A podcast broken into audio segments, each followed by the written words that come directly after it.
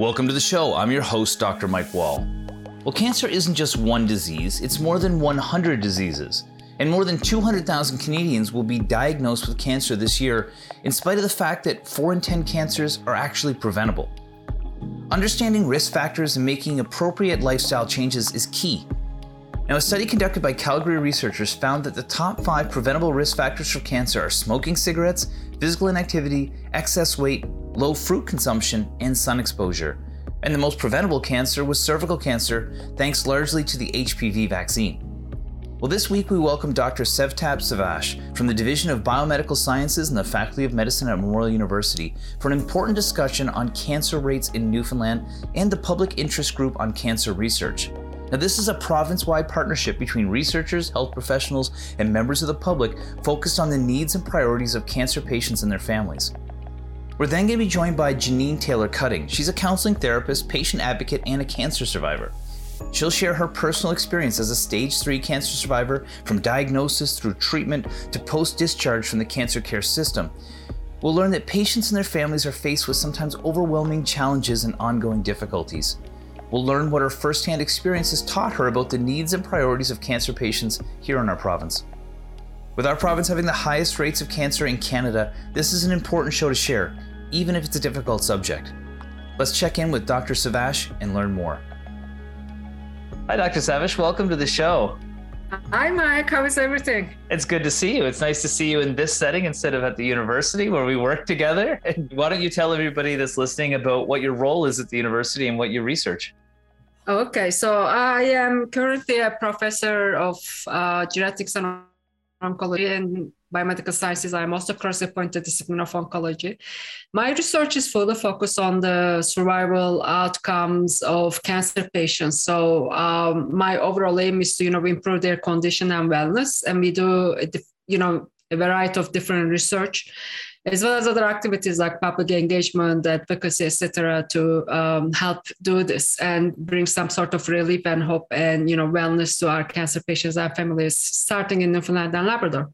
Well, that's right. And I mean, you know, so there is a need here in the province for this. Like, what is the cancer rate in Newfoundland and Labrador compared to the rest of Canada? Unfortunately, among the all Canadian provinces, Newfoundland and Labrador has the highest cancer risk. So that means that just by being here, your risk of cancer or getting cancer increases.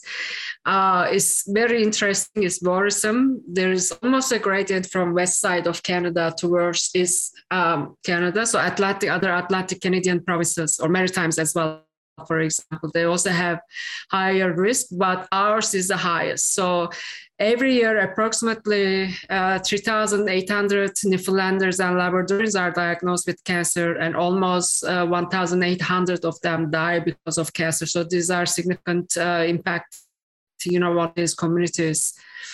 Yeah. Yeah. Yeah, and I think about this like, you know, our health status, we have the highest rates of diabetes and obesity and heart disease and everything else. Does this sort of go hand in hand of why we have higher rates of cancer?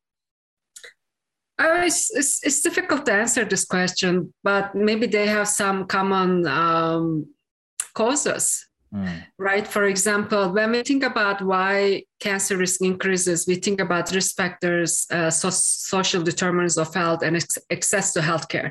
Mm. For risk factors for cancer, for example, there are a number of well-known ones. For example, age. And we know that in Newfoundland and Labrador, we are an aging population. So as we age, our chances of accumulating this cellular genetic um, abnormalities increases, and this is one of the, you know, the reason for uh, developing tumors.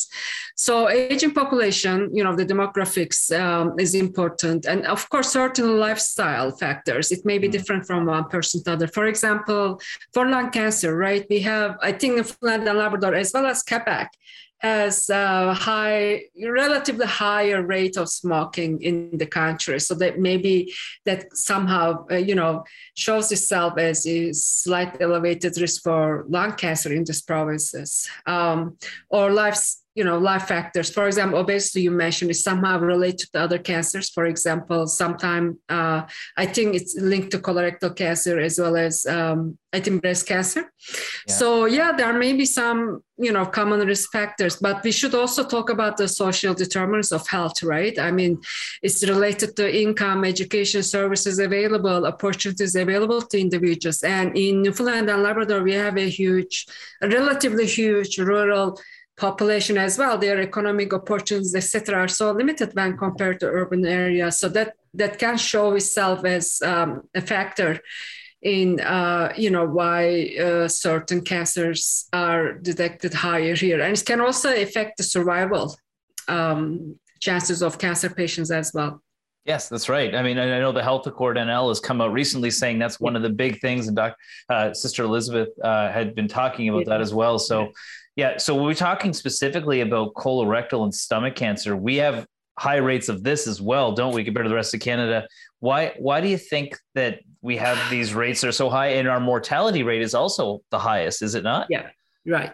So the overall, I think the risk of developing cancer as well as the, the risk of dying from cancer is highest in Newfoundland and Labrador compared to other provinces. This doesn't include the territories, by the way. Mm-hmm. Um, and the mortality can be high because the um, incidence is high. In other words, there are more people being diagnosed with disease, and that can translate into you know more people being die because of cancer. But we should also consider, as I said, like the aging population. When we talk about survival, we also think about, you know, um, disease characteristics. Really important in cancer, how extensive is the disease at the time of diagnosis. We call this as, you know, um, cancer stages. Early stages where the tumor is small, you know, it can be cured by, if it's a solid tumor, like colorectal cancer. Uh, it can be cured by surgery. It can be removed from the body. But as it's remain in the body, you know, the tumor grows, the spread of the parts of the disease when it becomes a little bit more challenging to manage clinically and survival rates really decreases dramatically. Mm-hmm. So it's excessive healthcare I, I, and socio you know socioeconomic determinants of health we really need to think about this and you know the demographic of population like aging population. We have to think about all of these. And colorectal cancer not sure about stomach but colorectal cancer is really risk is really modified by lifestyle factors you know constipation the, the foods they eat and you know how much fiber we had in our a diet and so on. Again, it's you know it's kind of related to socioeconomic uh, determinants of right. health. I'm thinking all of this may be a contributing factor, but uh, yeah.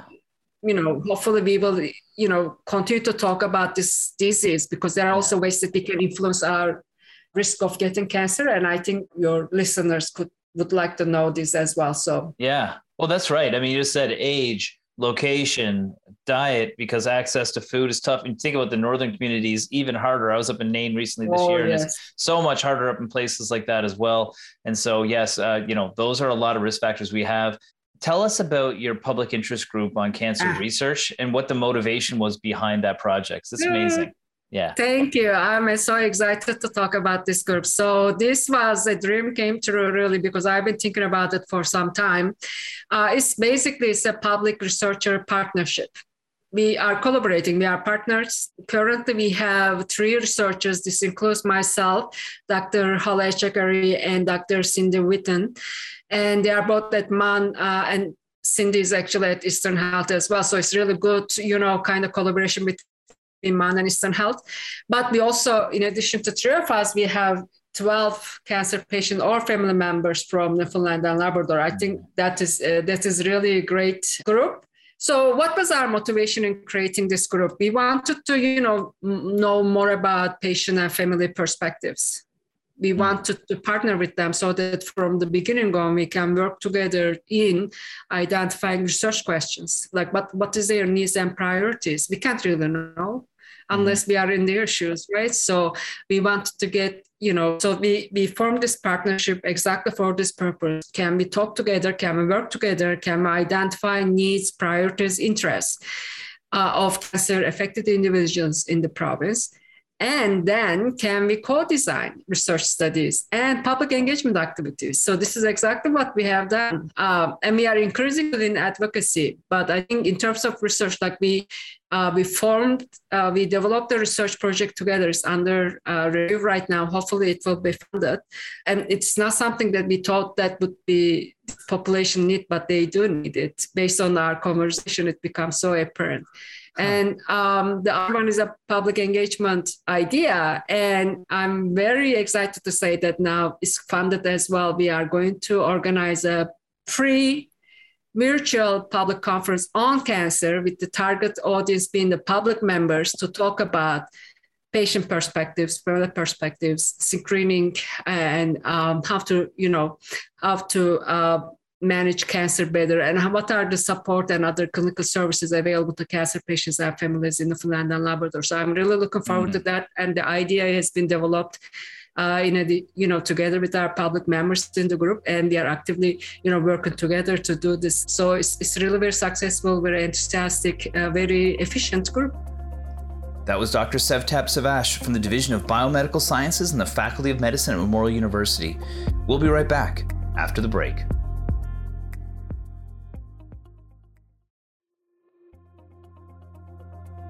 Welcome back. We're here with Dr. Sevtap Savas of the Division of Biomedical Sciences and the Faculty of Medicine at Memorial University. She's sharing important information on cancer rates in Newfoundland and Labrador and the public interest group on cancer research. Let's get back to the interview. What are some of the things that you have learned or your group has learned from the consultation with the patients themselves and their families? Okay, we, we, I learned a lot. As a matter of fact, like I have a meeting with them in 40 minutes now, and I can't wait because every time we meet with them, they are so generous sharing their thoughts, and they are, you know, they are amazing people. So we learned last year, for example, in 2021, uh, we learned that there were three three main areas that cancer patients and families uh, wanted us to do better.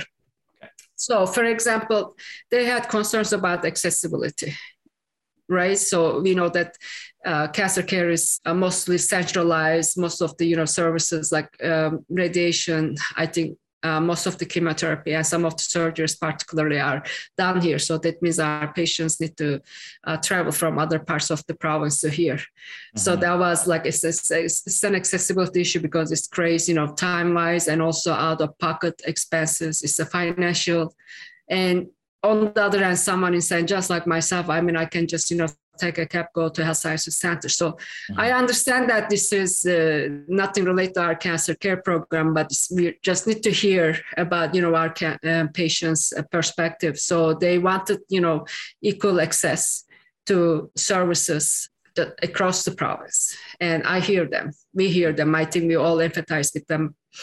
And second thing that they had a lot of information is, for example, what is my disease about? Like what stage is it? What treatment? I think at one point they are given this information, but it can be so overwhelming. Mm.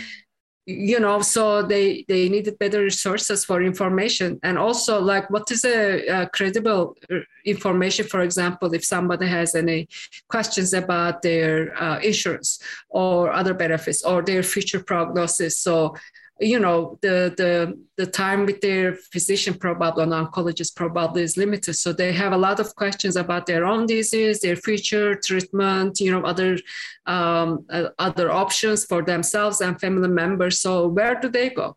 Mm-hmm. luckily you know luckily there is a really great dedicated provincial cancer care program in this province. So they have a number of different programs but the issue we detected was that many of our patients and families were not aware of them Mm. Well, right. so there is this great dedicated team of individuals who are aiming to, you know, support cancer patients and families. For example, through uh, oncology social work, through a nurse navigator program, but not everyone was aware of them. So we saw, you know, how can we put this, you know, make this connection better because the services here, professionals are so dedicated Yes. So and uh, patients and families. So that was that is really something that we really would like to work on.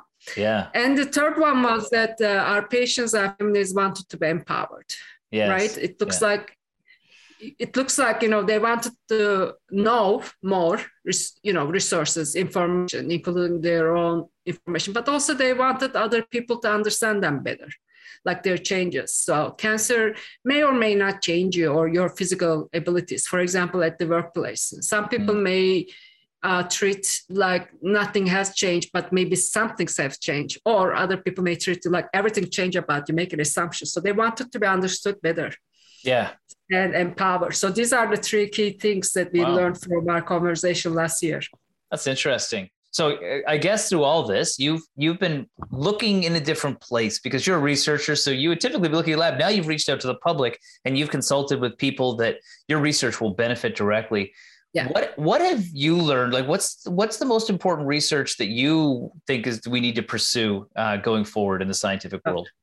So I can answer that in two different ways. The first one is really like um, general idea. We really need to include patients and families in our research. Mm from the beginning on. As I said, like the information is of, of our patients. This is not what we thought was the most important barrier here, but it turned out to be so. And it's very extensive. So we really need to address that. But we couldn't know that without involving uh, the perspectives and experiences of our cancer patients and family members. So, so this is very important. Involve um, patients from beginning on. Mm-hmm. And we do, and they are acting as patient partners in our research um, proposals now, and hopefully, you know, and with the public engagement uh, project I mentioned, like the public conference on cancer, we work together, and this is designed um, fully based on their needs and suggestions. Because I mean, for me, maybe this virtual meeting is really um, easy, but is it really accessible? Like we really need to think about this, and we do we do get the tips from our public members like this. So in any way, in any health related research, public engagement, I think it's really important to include the representative of the public and the patients. But for us, the immediate research is this is the project that we, I say that we uh, designed together with our group, our patient and family members, and based on their needs is information needs. Again, as I said, they need info at different times of their cancer trajectory. From diagnosis to survivorship, they, there is a need for a lot of uh, different information. Maybe at the hmm. beginning it's about disease, but after a while it's about uh, treatment options, and then maybe after that about recovery yeah. or the long term. So yeah, as I said, like the first main idea is that you know we have to include the public, patients, families, whoever we are really trying to help through our research and other scholar activities, we really need to include them because what we think is important for them is probably not the one that they think is important. So it's really important to have their uh, recommendations, opinions, and so on. The other thing I can say is that, like for for us, for example, our discussions um, created like there are three different key points, right? The accessibility of you know equity and accessibility of healthcare or cancer care and then information needs and how do we meet them and then you know patient empowerment so for us for example the one that we are uh, right about pursuing uh, right now is information needs we designed a study together uh, it's under review. Hopefully, if it's funded and when it's funded, we really would like to do that, like get a more uh, detailed knowledge about how the, the patient and family needs and also have the opinion and perspective of the healthcare providers. Yeah. because they are also a part of it. And then how can we really make it better by having you know advisor committees this and that? How can we really uh, is it you know providing more booklets? Is there is it more you know patient education materials? Whatever that is. So this is a this is the one that we really would like to work on right now that's exciting. Well, it sounds like you're lucky to have them and they're lucky to have you. You know, before we clue up here, and it is exciting to hear about the changes that you're doing and you guys are trying to work together on. Any any last advice you'd like to leave our listeners with? Right. Maybe not an advice, but um, maybe this is what I can say. Like a lot of a lot of time we are really scared of cancer right and i understand why i'm i'm i'm a resident of this province as well and you, you know you may want to know that 4 to 5% of the Canadians will be diagnosed with cancer. This is a very common disease. If you are not diagnosed with it, your loved ones can be diagnosed with it. So it does affect all of us. I know we are scared of it. I know we don't want it. But you know what? There has been tremendous uh, progress in treatment, diagnosis, screening, and so on. So you can actually, and preventive measures as well, like quitting smoking, having, you know, healthier lifestyle if possible you know you you have you have the power to actually modify some of this uh, or influence your risk of uh, getting cancer. And if you're interested in please talk to your physicians your doctors you know uh, about things that you can do and take advantage of early uh, diagnosis. So sometimes whatever you do you still get diagnosed with cancer like inherited cases right? Sometimes it's your genetics. But still it doesn't it doesn't have to be a death sentence. Uh, early detection is really is really important. It really saves lives. So as i said when it's in the beginning when it's when the tumor is small it's really curable so please please think about this uh, try to influence your own you know risk reduce it hopefully talk to your you know um, physician um, physicians and um, take advantage of the services available to you that's great. There is hope. There is hope. That's great, and it's it's so nice to hear from you. It's so nice to hear about the amazing things you're doing and, and the new forms of collaboration that you're bringing into your research. So, thank you so much for taking the time and joining us today. Thank you, Mike. This is amazing. Thank you very much. That was Dr. Sevtap Savas. When we come back, we'll talk with Janine Taylor Cutting, counseling therapist, patient advocate, and cancer survivor. She'll share her personal experience as a stage 3 cancer survivor. We'll be right back after the break.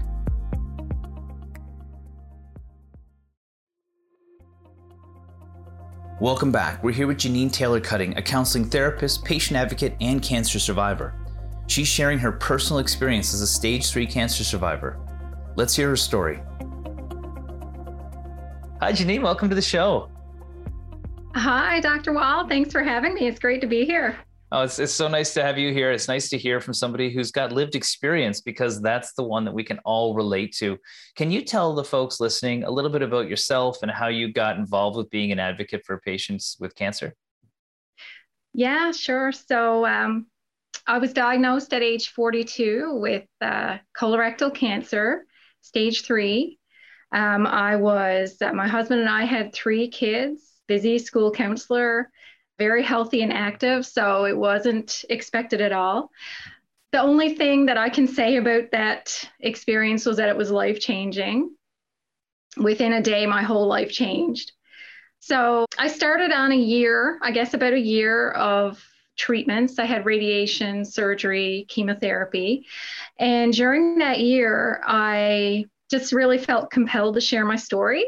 Mm-hmm. So I started a blog. Uh, it was called A Year of Weather because in my uh, my innocence at the time, I thought that it would all be over in a year. But anyway, uh, A Year of Weather. I guess it was popular locally. A lot of mm-hmm. people here shared it. I live in Grand Falls, Windsor, so I had a really uh, supportive community around me. So through that blog, I was able to start advocating a little bit around different issues that were related to cancer treatment and the cancer experience.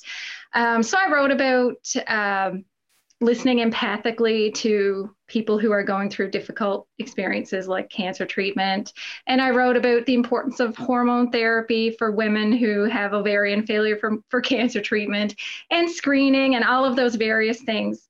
Um, I wrote about mental health as well and how cancer treatments affect it. So through that blog, um, I feel like uh, that was kind of where I started this journey to get to where I am today, working with Sevtap on the public interest uh, group. So, anyway, after that, in my private practice as a counseling therapist, I started focusing on medical trauma. And uh, another community member who was going through his own cancer experience reached out and, and said, maybe we should start a support group. So we did that yeah, and we we ran that through the pandemic virtually, so that was a great experience. Mm-hmm. So that, in a nutshell, is how I spent the last three years. I guess. Wow, it's been a pretty crazy three years. That's right. You've done a lot, and that's a perfect example of like life gives you lemons. You make orange juice and make them wonder how you did it. Like you've turned a, a very negative situation to something that's helped a tremendous amount of people. And you know, uh, we're going to pick your brain on some of these things today that you think are some of the key key things that people should listen to if they're listening to this and they're, they're uh, you know struggling with an early diagnosis of cancer. And so, one of the things that you say is that early diagnosis uh, for cancer gives you the highest rate of success for treatment and survival. So, what are some reasons why people delay a cancer diagnosis? Well, uh, there's a lot of reasons, I think. One new one that we have right now is lack of access to, to regular screening and everything because of the COVID shutdowns. So that's a whole other conversation, I guess. Uh, in my experience, what delayed my um, diagnosis was a lack of knowledge. Mm-hmm. So I was, as a 42 year old, um, the whole idea of colorectal cancer was not even in my realm of possibility. Mm-hmm. I started feeling sick and I was um, fatigued and I had pelvic pain and pressure. I was treating myself for hemorrhoids. Sorry if it's TMI, but uh, I just thought, you know, that's what that is at my age. I was aware of colon cancer screening, colon cancer screening, because my parents were uh, you know, they were involved in getting their regular colonoscopies, but it didn't occur to me that it could happen to somebody my age. So, um, of course, that delayed me seeking help and talking to my doctor about my symptoms. I had been, had a number of workups in other ways because I was feeling rotten. I had, a, you know, a referral to see a gynecologist and a full workup there. And I had, uh, uh, you know, I had found a lump in my breast and I had an ultrasound and but really, I was sick with uh, a tumor in my rectum, and I really had no information available to me to think that that could even be a possibility. So mm-hmm. I think information is is the most important thing and and for people to understand what the symptoms and signs can be of various illnesses and cancers. And so since then like on my Facebook and in my blog I often talk about the symptoms and I tell people like check your poo and go and get your colonoscopy and lots of times people will reach out and tell me when they've had their colonoscopy or when they've had polyps removed and that makes me really happy because I, I feel like if I had had some of that information things might have been a bit different for me. I might have been uh, at you know stage one or two rather than mm-hmm. stage three when I was diagnosed Yes, of course, and that's right. And and you know, uh, health literacy is the reason we do the show, so that somebody listening, tuning in, just going for a drive, can hear something that could potentially shift their entire focus for their health going forward. So you know, you've talked a little bit about the mental health side of things, but other than dealing with emotional strain of a cancer diagnosis, you know, what are some of the key challenges that people face when they have cancer here in this province? Well, there's a number of challenges I think that Newfoundlanders and Labradorians face. Um, right now, currently, there's uh, a lack of access to certain resources and family doctors and different things. Also, our geographic uh, challenges can be quite huge. I was living in Grand Falls, Windsor, like I said, and I had to travel to St. John's for my radiation and my surgery. Mm-hmm. And um, that was kind of tough for me at the time. I called Daffodil House and there was nothing available because my treatments happened fairly quickly after my diagnosis. And I think they were booked up for six or eight weeks out at that point. Mm-hmm. Now, I was lucky because I had a brother in town. I probably would have ended up staying with him anyway because he would have been like, What? you have to stay with me. But, um, you know, just the, the back and forth, the exhaustion of the travel. Um, I remember finishing my last radiation treatment, and that was on a Friday, and um, driving home to spend the weekend with my kids. And I was going back on Sunday to do my prep for my surgery, which was the next day. And um, I spent, you know, weeks just going back and forth to St. John's, which um, on top of the i guess the mental toll of everything was tough. Mm-hmm. and then you know when you think about people who maybe are in labrador or in even more rural areas than what i was that can get pretty tough. Yeah. Um, and you know we have centers all around the province. Like we have a, a cancer care center in grand falls windsor. So i did six months of chemo and i was able to access it in my community which i was really grateful for if I had to run to emerge because I spiked a fever, which happened a lot, yes. it wasn't so bad. But for people who are on the South Coast, it's a different story. So I think Um, telehealth can help with some with some of that, but totally. sometimes we need physical care though, so that can be difficult. Yeah, that's mm-hmm. right. I mean, that's that is one of the things we've got a lot of challenges here geographically. That comes up constantly. We talk about uh, our medical services here. It's one of the values of living in Newfoundland is we can live remotely, but it also makes it hard to get medical care sometimes. Now, once a diagnosis is made, what resources did you avail of, and or that people can avail of in the public? There's a lot of resources. The first and most important one, and if there's any doctors listening, give this to your patients when you diagnose them because a friend of mine called me about, I don't know, a couple of days into this experience and said, here's a, a, thing called a, a, cancer patient navigator. It's mm. a, hmm. person you can call and they're a nurse and they will help you. Um, so that's a huge resource that I took advantage of. And I, my cancer patient navigator helped me figure out what was going on because I had no idea what a tumor board was or uh, you know how this plan was going to be hatched and what what I needed to do first. So I was just sent home. I was diagnosed. Okay, you have a tumor in your rectum. You're going to have to have treatments. You're going to have to have a permanent colostomy. Now go home. And I was just like, oh, okay. yeah. I don't really know what's going to happen. So the cancer patient navigator led me through everything. She had access to my records and she could check like my appointments and call doctors. So that's an amazing resource. Yeah. Um, and I noticed the other day that on the cancer care page now for mm-hmm. Eastern Health, that website, which is a good resource in and of itself, um, they have the cancer patient navigator information right on the front page now. Yes. So that's that's really great. Yeah. yeah yeah th- those types of tools are really important for people. Now the other thing that's really important is you said you improved your health literacy as you went along. How important is self advocating for your own health when it comes to dealing with physicians in the medical system?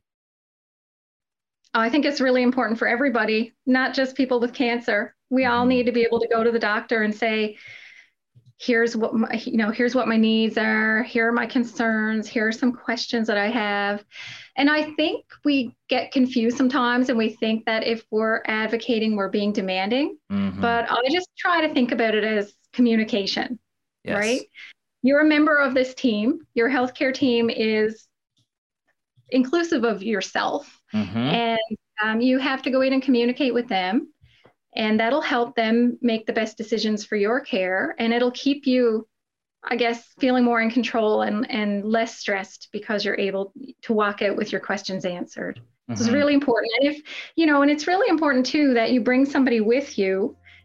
You can have a, a family member or a friend with you most of the time anyway to ask those questions if you're not feeling up to it yourself. That's Janine Taylor Cutting, counseling therapist and patient advocate and cancer survivor. She's sharing her personal experience as a stage 3 cancer survivor. We'll be right back after the break.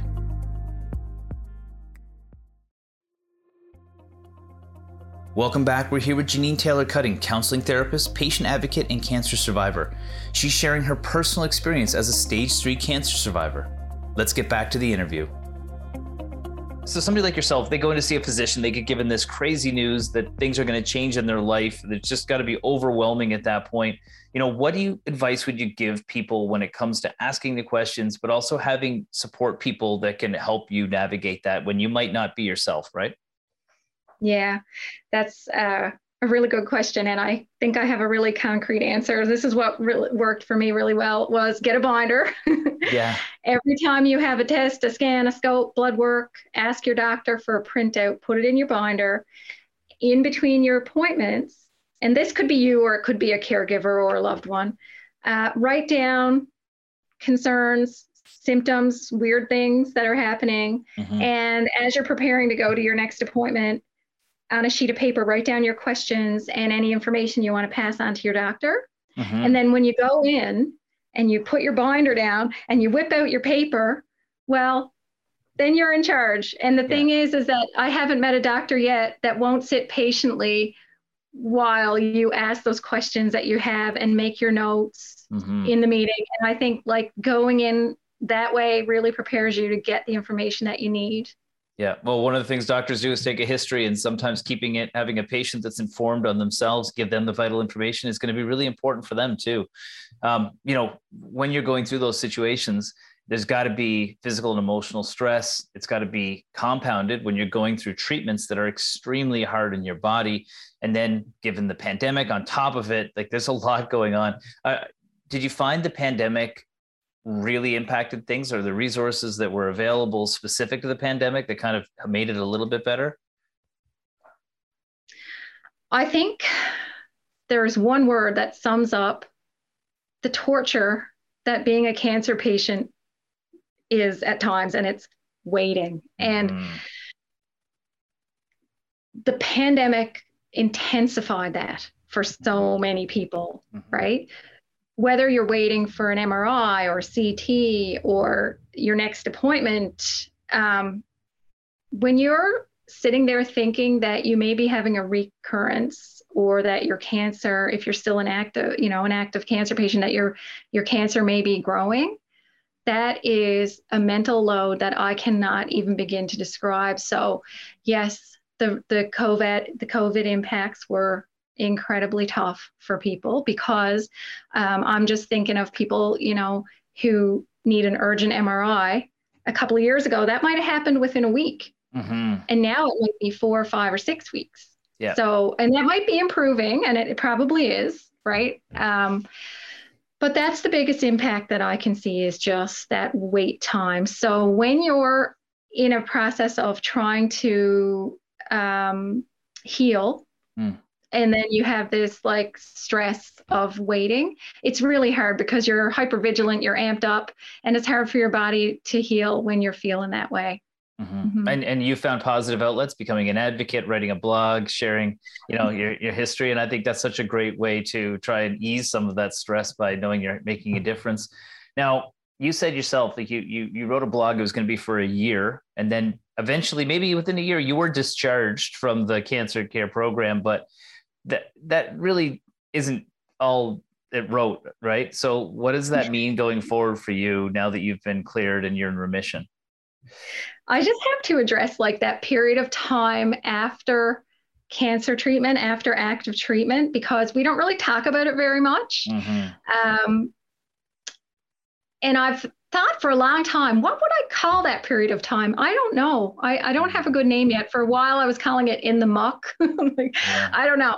But when you're going through active treatment, you're in survival mode and you have your milestones usually, if you're fortunate, right? Yeah. You're like, okay, I know I have to do these treatments, I have to do this surgery, then I have this treatment. And every day you're looking forward to the next thing you have to do. You may feel miserable, but you know what you have to do. Mm-hmm. And um, then, you know, and again, this is if you're fortunate enough to kind of reach the end of your treatment and they're saying, well, you're cancer free or there's no evidence of disease or you're in remission. Um, it's like you're at this pinnacle, mm-hmm. the top of the mountain, but you have to get down the other side and you never yeah. really thought about that part. You're just yeah. there. Um, and, and of course, everybody's really happy because this is where you want to be and you feel like you should be lucky. But there's a lot of dissonance around it because everything that you powered through for the past number of months, I guess it just kind of catches up. Yeah. And for me, it was like I just shut down for a while and mm-hmm. I stopped. I couldn't write my blog and I kind of lost my voice for that. And I got really anxious and I developed a lot of panic. And I wanted to, now that I've kind of come through all that, I think it's important to talk about it because it's a period of time when people need support. Mm-hmm. And there is a program that um, the Cancer Care Center has called, I think it's called Lost in Transition. Okay. And it's there for, it is there for people, I mm-hmm. think, to make that transition. I wasn't aware of it at the time, maybe because I was outside of the Avalon. Uh, but I think when you're coming off of that active treatment, reaching out for help, whether it's through a program like that or, uh, you know, you can uh, connect with an oncology social worker through Eastern Health or any other, I guess, mental health care professional. It mm-hmm. gives you a place to process what you just went through, reframe it, um, you know, figure out where to go from here, for me, it was a, I had to get in touch with my body and just learn how to live in my body and feel the feelings that, that I needed to feel. Mm-hmm. Um, you know, physically, everything was different. So you're coming out of treatment and you might have four or five or six different things that you didn't expect to have, right? Yeah.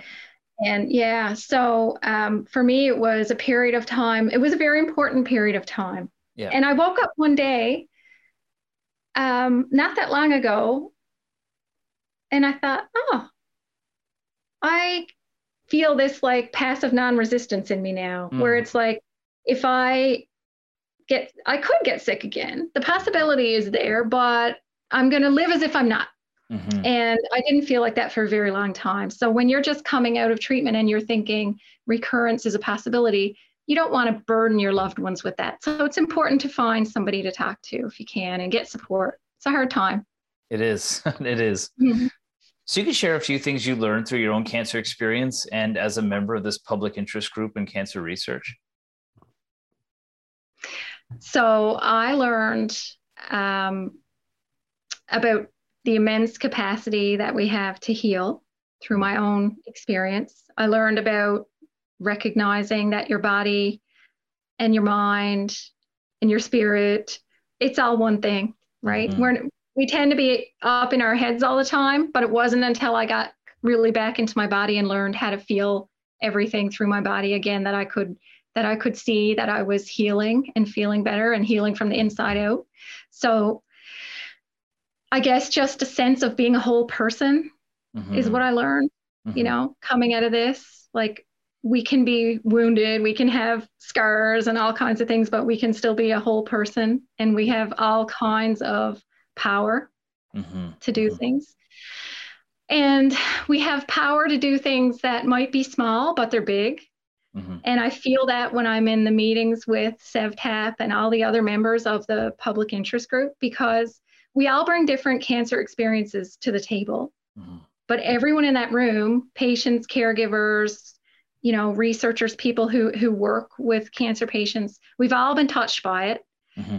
And so we all have different perspectives. And when we come together, the conversations are just so great. And we always come up with new things that we can do to make things better for the next people. Yes. And that's what it's all about, right? We're always learning from what we went through and trying to make it better for the next group. that's right. Well, that's a good use of what your horrible experience was able to help other people and that's just a beautiful way to to make something good out of something that's really unfortunate now anybody listening might uh, been really intrigued by your story. It was really nice of you to share it all. But do you have any last words that you want to share with our listeners before we close off? Yes, I do. If you are 50 or older, you can register for the colon cancer screening program through Eastern Health right on the webpage, or you, you can call them, email them. That just involves fit tests that you can do at home and then access to colonoscopies if you need them. If you're under 50, remember that the signs and symptoms of colorectal cancer are abdominal pain, cramping, bloating, pelvic pain, tenderness, fatigue, changes in bowel habits, narrow stool, and blood in your stool, mm-hmm. even if it's bright red, contrary to popular opinion. So check your poo, everybody. Mm-hmm. Yeah, it's, it's wild, but uh, you know that's that's a key to a lot of parts of our body. I recently did a microbiome test; where they had to you know sample that way too. So listen, it does tell us a lot what's going on inside of our body. Um, thank you so much for taking the time today, Janine. I really appreciate you coming by and sharing your story with us. No problem. Thanks for having me. Thank you to our guests for joining me today. A resounding message comes through whenever we talk about cancer risk here in our province. Early detection and screening are critical for catching it early and improving outcomes. Patient advocacy and playing an active role in your treatment, as well as reducing risk factors related to lifestyle, are also themes which always emerge. These are things that we can do to improve our chances. With almost one in two Canadians developing cancer in our lifetime, it's something we should all keep in mind, and adopting a mindset around health will offer protection from many of the other health challenges we face in our life as well. Well, thanks for joining me today. I'm your host, Dr. Mike Wall. We'll see you back here next week for another episode of The Wall Show on your VOCM.